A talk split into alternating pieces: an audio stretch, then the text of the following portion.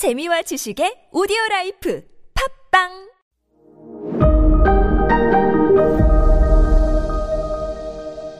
네, 여러분 안녕하십니까. 역사 스토리텔러 썬킴 인사드리겠습니다. 동인도 회사. 우리가 세계사 시간에 그렇게 들었던 동인도 회사. East, 이시, East Indian Company.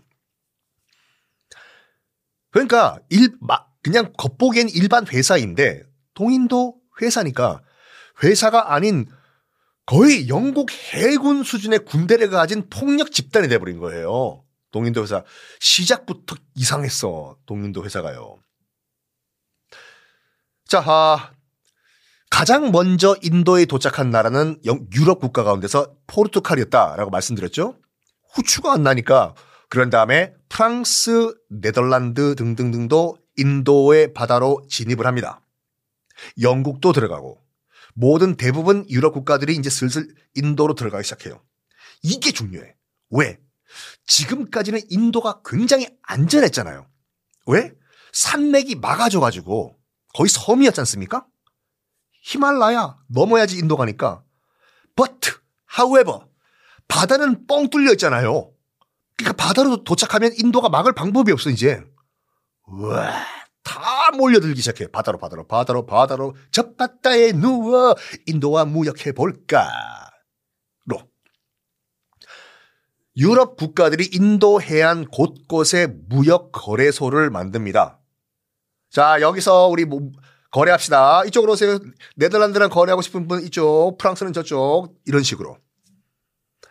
어, 근데 1740년대까지는요, 1740년대까지는 그냥 무역 거래만 했어요. 유럽 국가들이.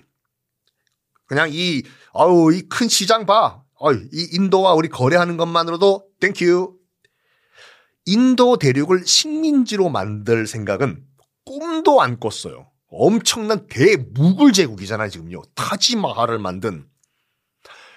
이 나라와 우리 거래하는 거로 우리는 만족 넘어갔어.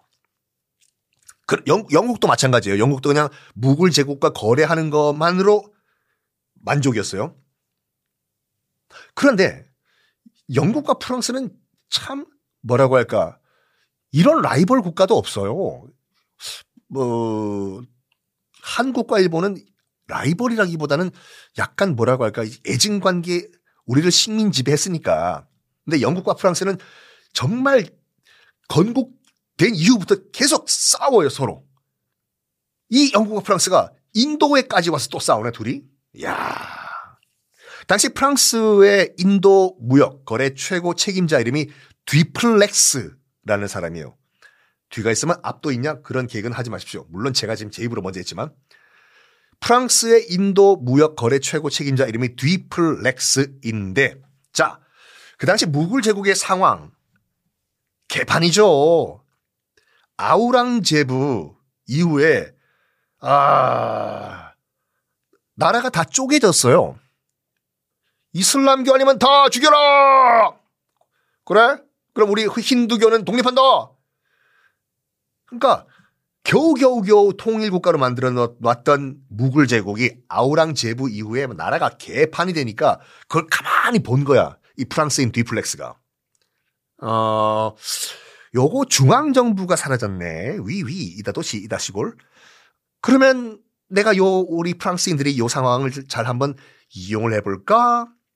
수도 아그라에 있는 중앙정부는 바지 사장이고 각 지역별로 지역 유지들이 거의 독립국 행세를 했었어요.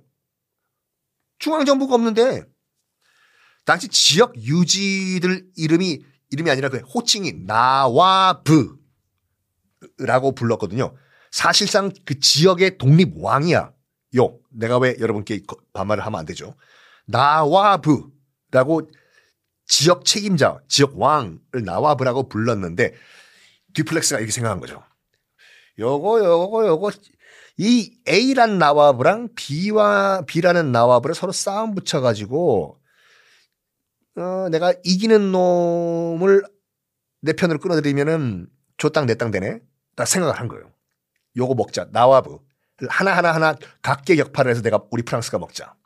해요. 용병을 모집합니다.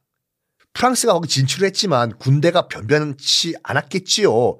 그래서 돈은 있으니까 프랑스 무역을 해서 돈으로 용병을 사요. 인도인들, 무굴 제국인들을. 돈 줄 테니까 우리 프랑스 밑에 와서 싸울 사람 손들어봐. 어, 그래, 너 와, 다 와, 다 와. 이래요. 그리고, 아, A란 나와부와 B란 나와부가 서로 이제 라이벌이라고 쳐요. 그러면 A 라이벌한테 접근을 해요. 나와부한테. 저기, 이봐, 무굴 제국 나와부. B 싫지? 가수 B 아닙니다. 나와부 B 싫지? 우리가 도와줄 테니까 네 나- 라이벌 나와부 공격해서 박살내. 응? 우리가 우리 나 돈 있어가 용병 있거든.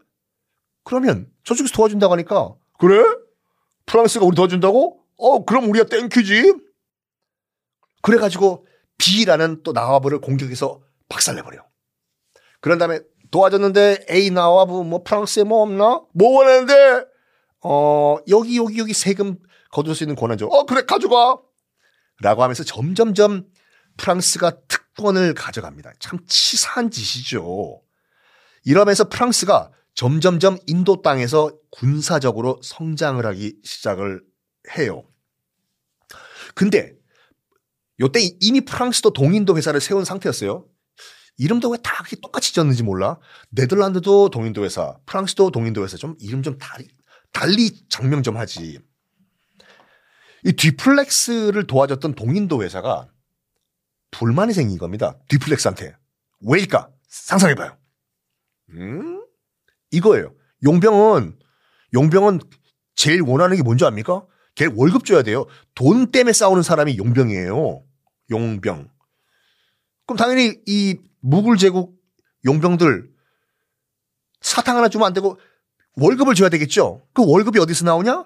프랑스 동인도 회사에서 주- 지급을 한 거예요. 그래서 프랑스 동인도 회사가 뒤플렉스한테 얘기한 거지. 야, 뒤플렉스. 왜?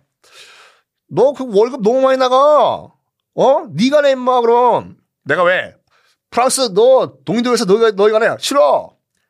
그래가지고 용병을 사서 무굴 제국의 나와버를 하나하나 하나 점령해 나가는 것이 상업성이 떨어진다. 장사하자.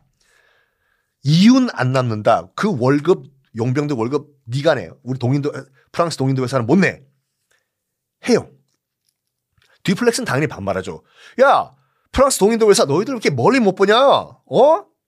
지금 내가 이거 이권 찾아 가져오는 거 안 보여? 이렇게 짧게 이렇게 월급 나가는 것만 봐.